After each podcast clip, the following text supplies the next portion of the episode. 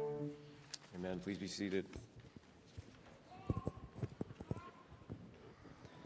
If you have a Bible, you can open to the epistle of uh, 1 John, John's first epistle, chapter 2. We'll look at verses 20 through 28 this morning. If you don't have a Bible with you, uh, there are some available in the back, or um, it's printed in the bulletin for you. Um, we are going to look just a little bit at the context outside of what's printed in the in the bulletin. So if you had a Bible, it's helpful. But um, so we're starting today a new series on uh, the Trinity, which I think some of you uh, know about already. Some of you might even be excited about to some degree. Uh, I've been tremendously excited about it. Um, kind of answer the question why a series on the Trinity. Doesn't it seem kind of like s- such basic information that um, maybe either it's going to be incorporated in, into pretty much everything we do already, or it's just kind of humming there in the background and um, doesn't really need too much attention because clearly it's fundamental to the Christian faith. Uh, why a series on the Trinity? Um, circumstantially speaking, uh, it's kind of come about because the, the last sermon series that we did, we looked at worship.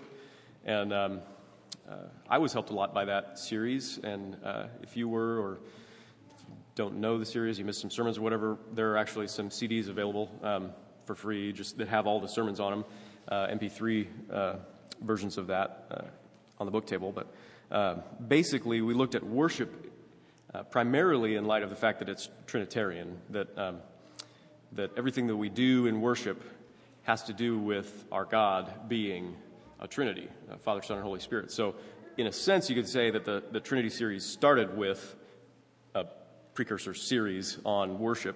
Um, and it was interesting. I was reading a book by Fred Sanders. Uh, it's one of the books that we'd recommend to you uh, as we're kind of plunging into the series on the Trinity. Fred Sanders wrote a book called The Deep Things of God, and in it he talks about um, the fact that uh, sometimes people become um, familiar with the Trinity in a way that they're not really explicitly aware of, so that eventually, when they uh, turn their minds to think about the Trinity and they actually dive into the, the doctrine, if you will, but I mean, just thoughts and reality about who God is uh, from the scriptures, then um, they've already got kind of some of these resources in place so that it kind of makes sense the more they think about it, right?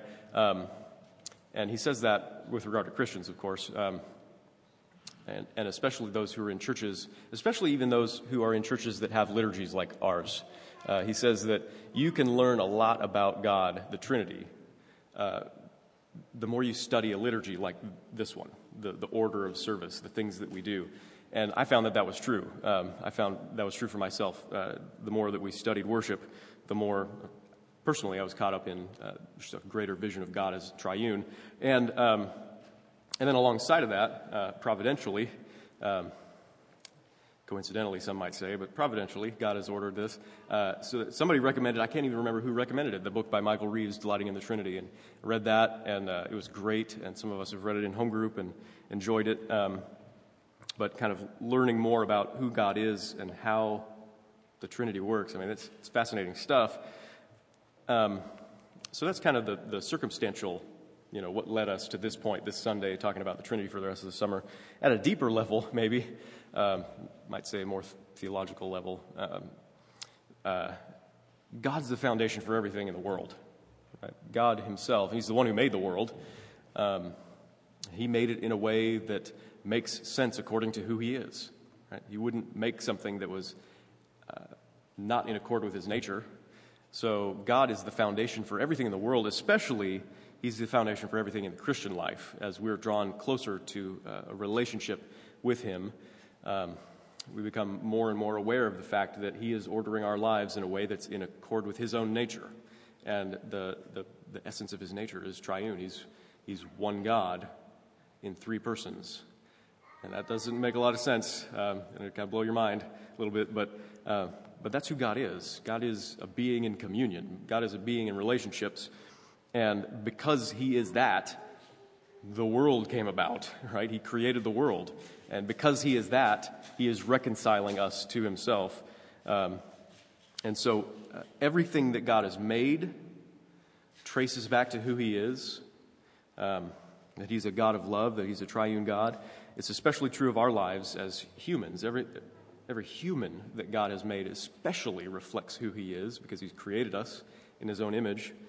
And, um, and even more true, I think, of uh, humans who are being refashioned into the likeness of uh, Christ's image in the church. So um, everything traces back to who God is, and He's a God of love. He's a triune God. And so God's triune nature is the foundation for reality. That's the foundation for everything, and it changes the way that we think about everything. So through this summer, then we'll look at uh, really just a few of the aspects of the Christian life that. Um, that are kind of explicitly told to us in light of God's nature as a triune being. So, um, yeah, glad you're along for the ride. Uh, let's pray, and then we'll read uh, from 1 John. Father, we're thankful for your word. We're thankful that uh, we learn about you through your Son, who is the Word, and through this written word that we have in our hands. And we confess and we pray we need your help uh, to understand your word, to understand anything about who you are. You have to uh, make us new.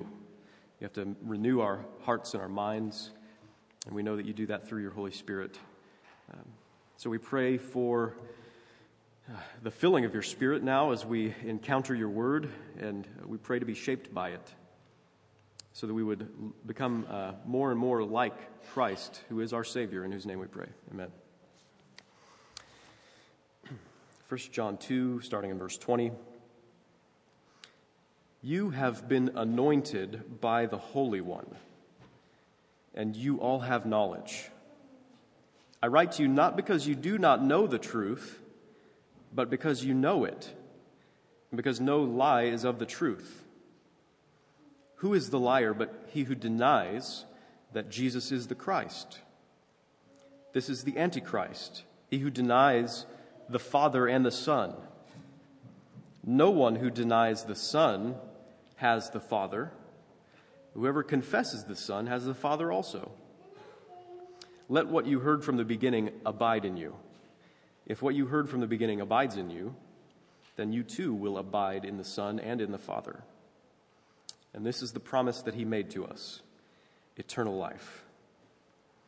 I write these things to you about those who are trying to deceive you, but the anointing that you received from him abides in you and you have no need that anyone should teach you.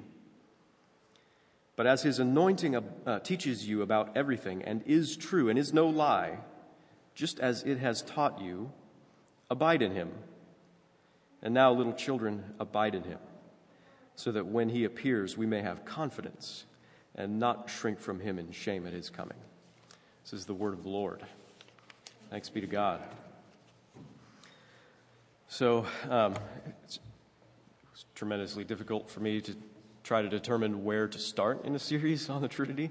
Uh, we're actually not kind of starting at the beginning, and I might not give you the explanations that you want for quite everything. We're actually starting more toward the end, in a sense. Um, the end in the, the sense of the, purpose, uh, the goal um, for our creation and for our redemption. Uh, and hopefully it'll come across what that is and, as we uh, go through the text this morning. But um, we will look at our creation. We'll look at the beginning, and we'll look at our redemption, um, the way that uh, God, being triune, has worked to save us and reconcile us to himself uh, in light of the Trinity. Then uh, we'll look at those things. But this morning we're looking um, at, it, at what's the core of our faith. It's, it's the thing that we profess that. Um, that is probably most important. It's the relationship that we have with God. Right? The relationship that we have with God as He has revealed Himself to us. It's, it's the thing to which we cling in this life that carries us through this life, right? And that is, um, it comes through this text in terms of abiding in Him, right? Abiding in Him as he has come to us. And that's relational terminology, I understand. Uh, it's really hard to describe what it's like to have a relationship with somebody who you can't see. Um, but, uh, but that's what it is. It's relational, it's abiding in God. And that is, uh, that's what we have to cling to in this life. There are plenty of things around us and inside of us that threaten that relationship. And so we need a vision of that relationship, uh, a vision of our triune God that anchors us in that relationship. Um, so it was, uh, again, I had nothing to do with it, but providentially we sang, Be Thou My Vision, just now, didn't we? Be Thou My Vision. And um, that's our prayer, and that's what we need. And that shows up um, here the fact that that uh, things around us and things, uh, even among us or even inside of us, are threatening that relationship, threatening to pull us away from abiding in uh, the Trinity. And that shows up in the context. So we didn't read, I'll back up just a couple verses, in verses uh, 18 and 19. We didn't read this, but um, just very briefly to give some context, John is uh, saying to the, the people who are the recipients of this letter, he's saying, Children, it is the last hour. Impossible to briefly describe what he means by that, but basically, it means um, we're in the time of the end. It's been a really long time of the end, uh, but he talks about it in terms of the last hour, right? Uh, it's, it's generally speaking that the time between um, Christ's first coming and his second coming. So um, he says, It is the last hour. And as you have heard that Antichrist is coming, I'm not even going to get into that, like what that means. So now many antichrists have come. Therefore, we know that it is the last hour, something that Jesus had said. They went out from us. So these were people who were like in the church, right? They went out from us, but they were not of us. For if they had been of us, they would have continued with us. It's this idea of persevering with uh, the community of faith, persevering in faith, um, which is a mark of those who are truly children of God. If they had been of us, they would have continued with us, but they went out that it might become plain that they were not all of us. Uh, yeah, again, hard to describe everything that's going on here, but basically these are opponents. These are opponents to the gospel, opponents to who God is, to who Christ is, really even opponents to the church because of that. And uh, they had gone out from the church so that it might become plain that they're not part of the church. Because otherwise, sometimes it's hard to understand, it's hard to discern whether somebody's really in line with the truth, somebody's really advocating for uh, the true gospel. But these people left so that it would be shown. Uh, clearly that uh, their message is different from ours. They're not one of us. Uh, and we've had folks leave the church for various reasons, uh, some better reasons than others, but as far as I can tell, none of their departures have proven them to be antichrists. So just so you know, that's not what I'm talking about this morning. It's like those people who just left, don't listen to them at all. Don't hang out with them. Uh, no, that's not it at all. Um, but here's what he's saying in, in light of this challenge to their faith, in light of the challenge to uh, staying in relationship with the one true God, the way that he has revealed that, that we should be in relationship with him, uh, he has to encourage them, right? And he says, But you, not uh, unlike them, but you have been anointed by the Holy One. And in John's Gospel, chapter 6, Jesus is called the Holy One. This is Jesus, he's the Son of God. Uh, Father, Son, and Holy Spirit, one God, three persons forever. The Son of God came into the world, became a man, uh, didn't stop being God, but became also a man, and his name was Jesus. And he is the Holy One, and you have been anointed by the Holy One, it says. And so, therefore, you have all you all have knowledge. I write to you not because you do not know the truth, but because you know it, and because no lie is of the truth. What these people are saying is not of the truth, and you know that because you've been anointed by the Holy One. Who's the liar but he who denies that Jesus is the Christ? This is the Antichrist, he who denies the Father and the Son. So, what does that mean? The one who denies that Jesus is the Christ, the one who denies that the Father, uh, he denies the Father and the Son. Well, the Christ. Um, the word Christ, we usually think of it kind of as Jesus' last name, um, which it's not. It's a title, right? It's like his office, it's like a, a designation of honor. Um, and it means anointed one, Very specifically, in his case, it means the one who's anointed by the Spirit.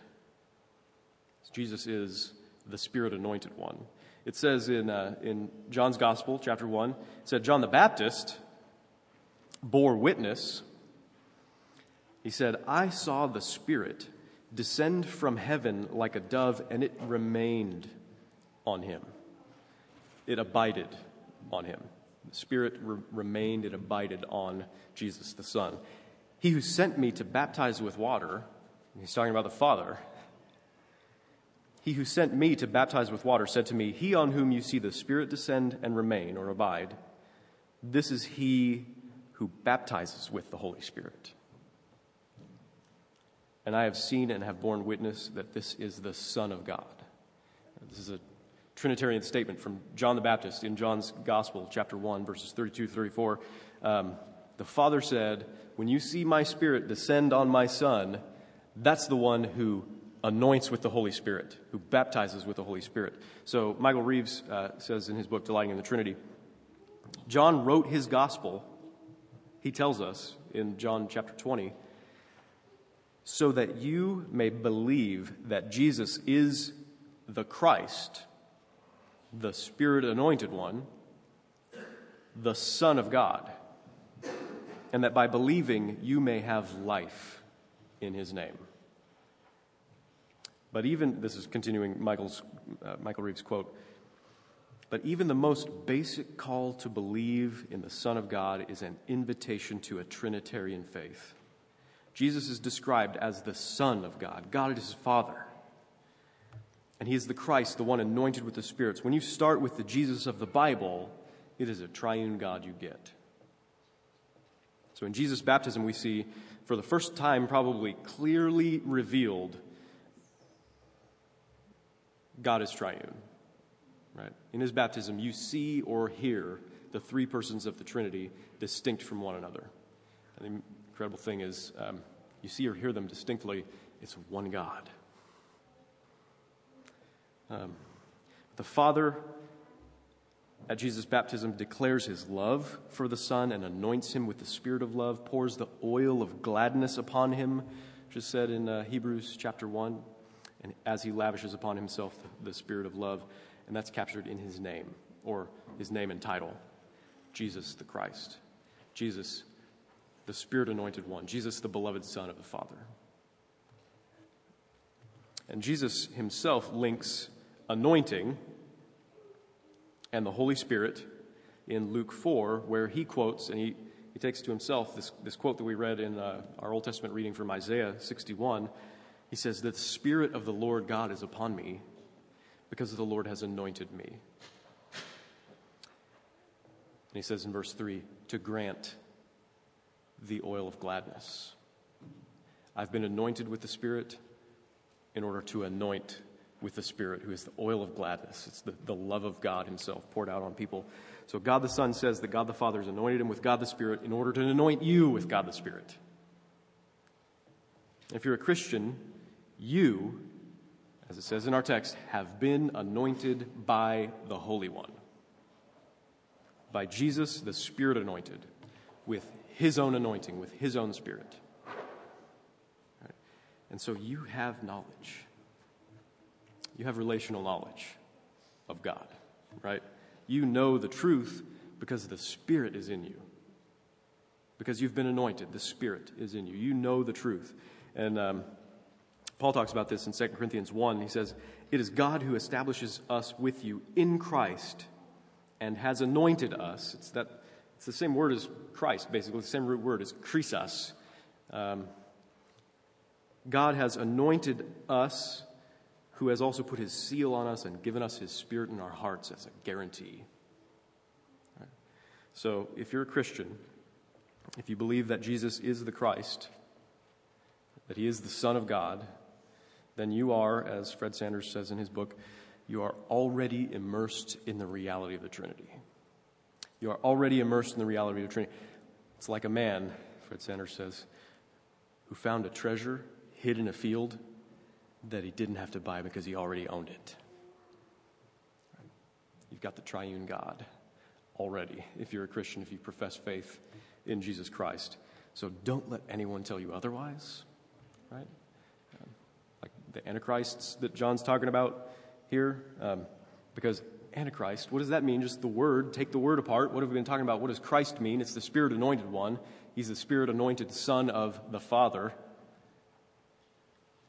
So, Antichrist is one who's appointing the Spirit anointed Son of God. Uh, he's, he's, he's a, did I say appointing? he's opposing, right? Uh, he's opposing the Spirit anointed Son of God. He's opposing the incarnate Son. He's opposing Jesus come in the flesh, right? And, um, and so we know, not just because First John tells us, we know about false teachers, uh, lying teachers who seek to um, get us to disbelieve in the Trinity.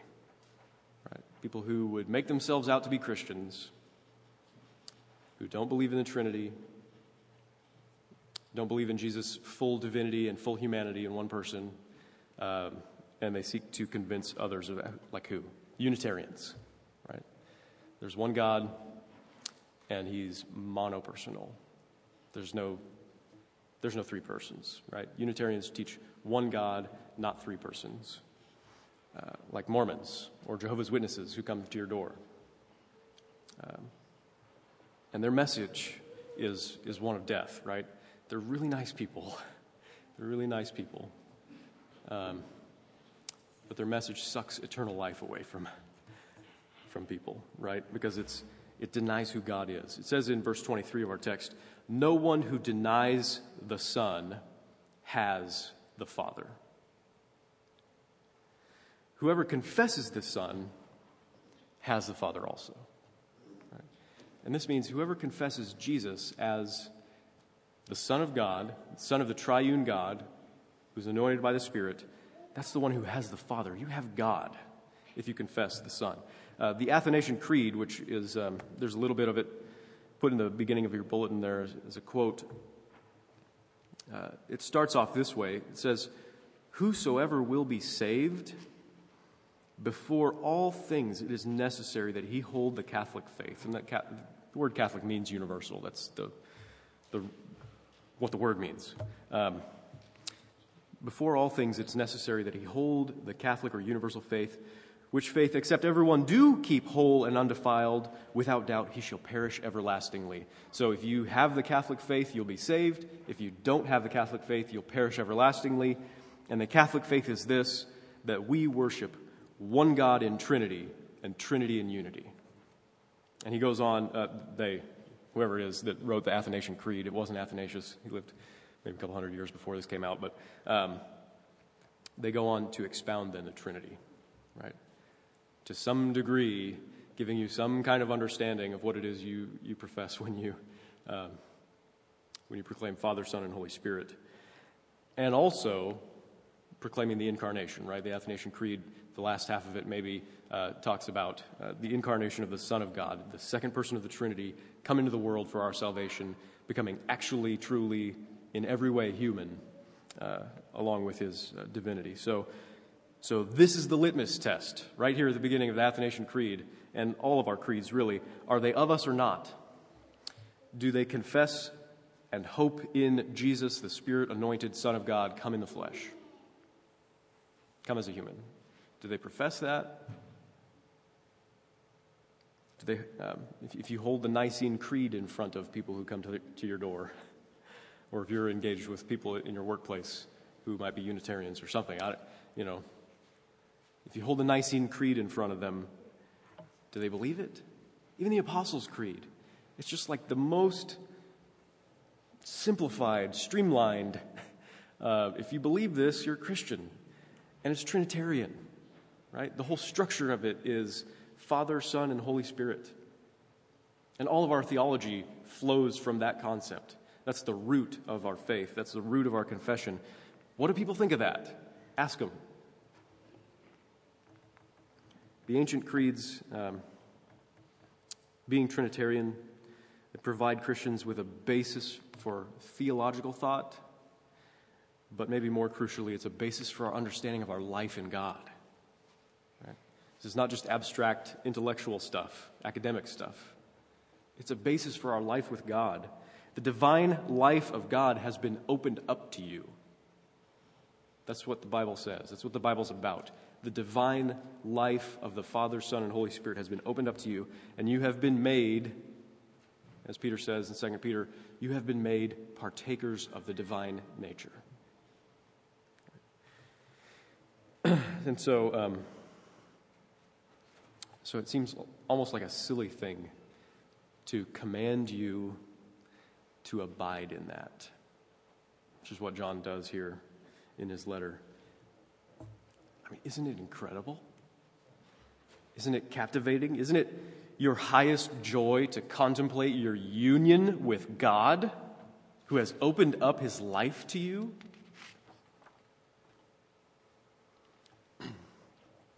Verses 24 and 25 Let what you heard from the beginning abide in you. If what you heard from the beginning abides in you, then you too will abide in the Son and in the Father. And this is the promise that He has made to us eternal life. So, considering what you've heard, abiding in, remaining and dwelling in the good news about who God is, about who Jesus is, and about what He's done for you, His career of love and sacrifice in order to bring us to God, considering that and abiding in that message is what lifts you up to dwell in God the Son and in God the Father. And that is eternal life. Right? It doesn't just lead to eternal life. And eternal life is not just a, it's, a, it's not a great quantity of life, right? It's describing the quality of life that we have intimately knowing God is eternal life. And that's what Jesus says in his prayer in John 17. He's praying to his Father, and he says, This is eternal life, that they know you, the only true God, and Jesus Christ, the Spirit anointed one whom you have sent. Right? This is the purpose for which you were created. This is the purpose for which Christ came into the world to redeem you. And Thomas Aquinas says that the purpose and fruit of our whole life is the knowledge of the Trinity in unity. That's not to say the knowledge of the Trinity who are one in unity out there. It's the knowledge of the Trinity in unity with ourselves us being united to the triune God is the purpose and fruit of our whole life. Theologians throughout the centuries have called this deification, which is a scary word because it brings to our mind uh, thoughts of us being made substantially divine. And that's not what it's talking about. The doctrine of deification or theosis is the doctrine of humanity being caught up into the divine life, into the place of the Son of God, enjoying the relationships of the Trinity in the very place of the second person of the Trinity, the Son. So, being in the Son in such a way that as the Father is in the Son, so the Father is in us. And as the Son is in the Father, so we are in the Father. It's knowing the Trinity in unity, in communion with the God. So this is intimate and spiritual knowing. It's spiritual in the sense it's through the Spirit. That's how we have a relationship with God. Uh, that's how we have communion with the Father and the Son. And that's the essence of eternal life, right? Which comes from abiding in the word of the gospel of grace and abiding in the Holy Spirit, the text says, right? That's the quality of life given as a gift it's a free gift. You could never do anything to earn it. And that's what drives people to give up everything in their lives and go on a mission field. It's what sustains people when their children are sick or their grandchildren are sick. It's what keeps people as they die is eternal life, communion with God. knowing God, being in God through the Spirit. That's eternal life. John says in verse 26, I write these things to you about those who are trying to deceive you. So these truths that he's writing are to safeguard you, to keep you in the Son and the Father, because that's where your life is. he says in verse 27, continuing, But the anointing that you have received from him abides in you. So the Spirit, right? The Spirit abides in you. And you have no need that anyone should teach you. Because that's what these teachers say, right? Let me enlighten you.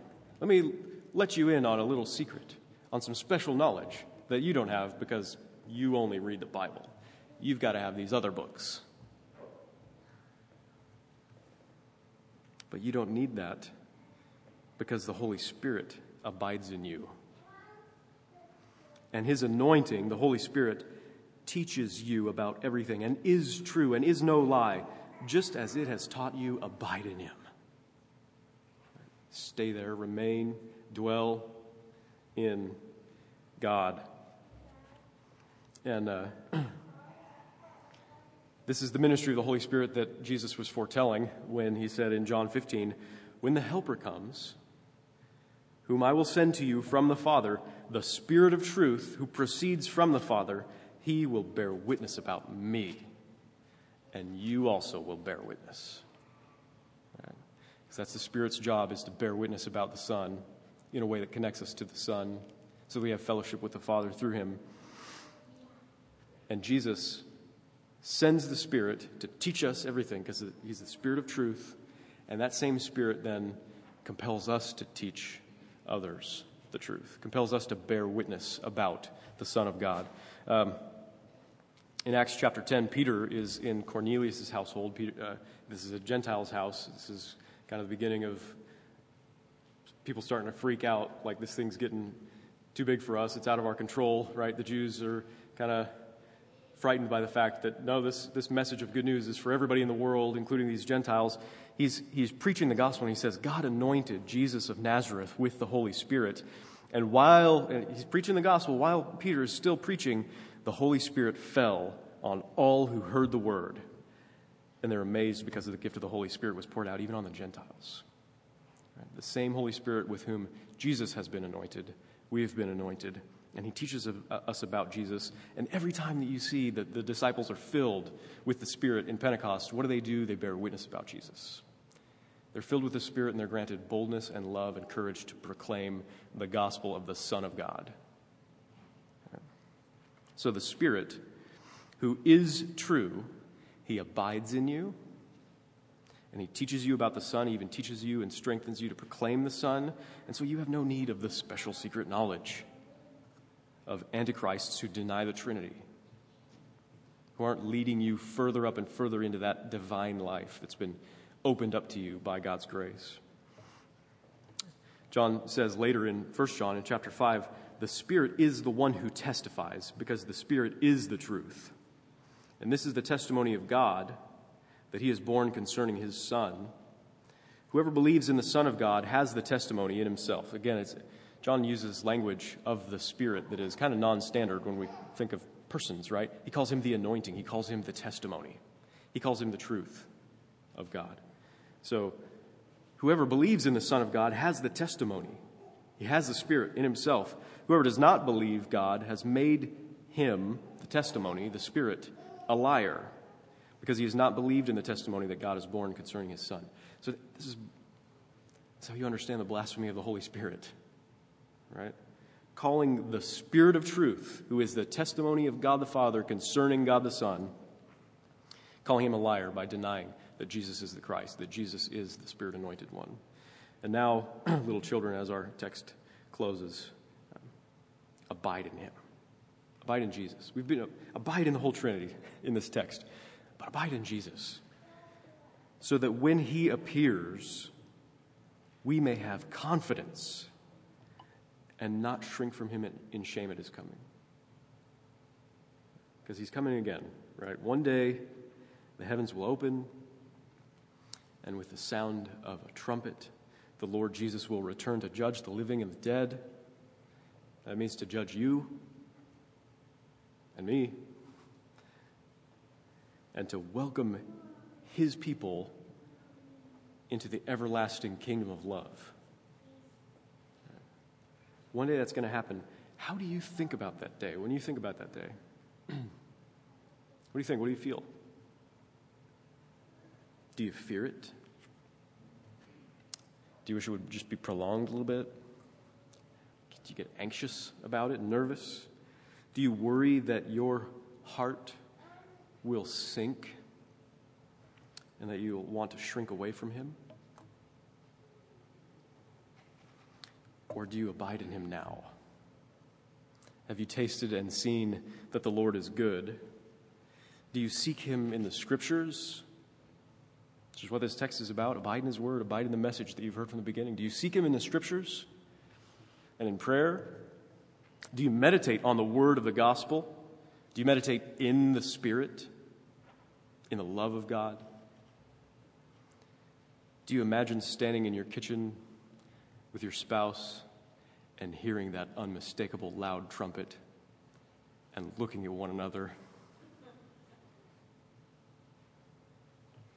and saying, Finally, finally, the Lord. Finally, the new beginning of all things. Finally, we see him face to face. The one that we know already because we abide in him and he in us. Do you know what it means to abide in the triune God in such a way that makes the prospect of the Lord's return joyful? One that gives you confidence. Do you have that kind of relationship with him? Is your faith in Jesus, the Spirit anointed Son of God, coming to live in the flesh for you, come to die for you, raised from the dead by God's power for you? Then you do have that relationship by His grace. You've been brought in to God Himself. Everything is yours because God is yours and you are His. Amen. Well, let's pray.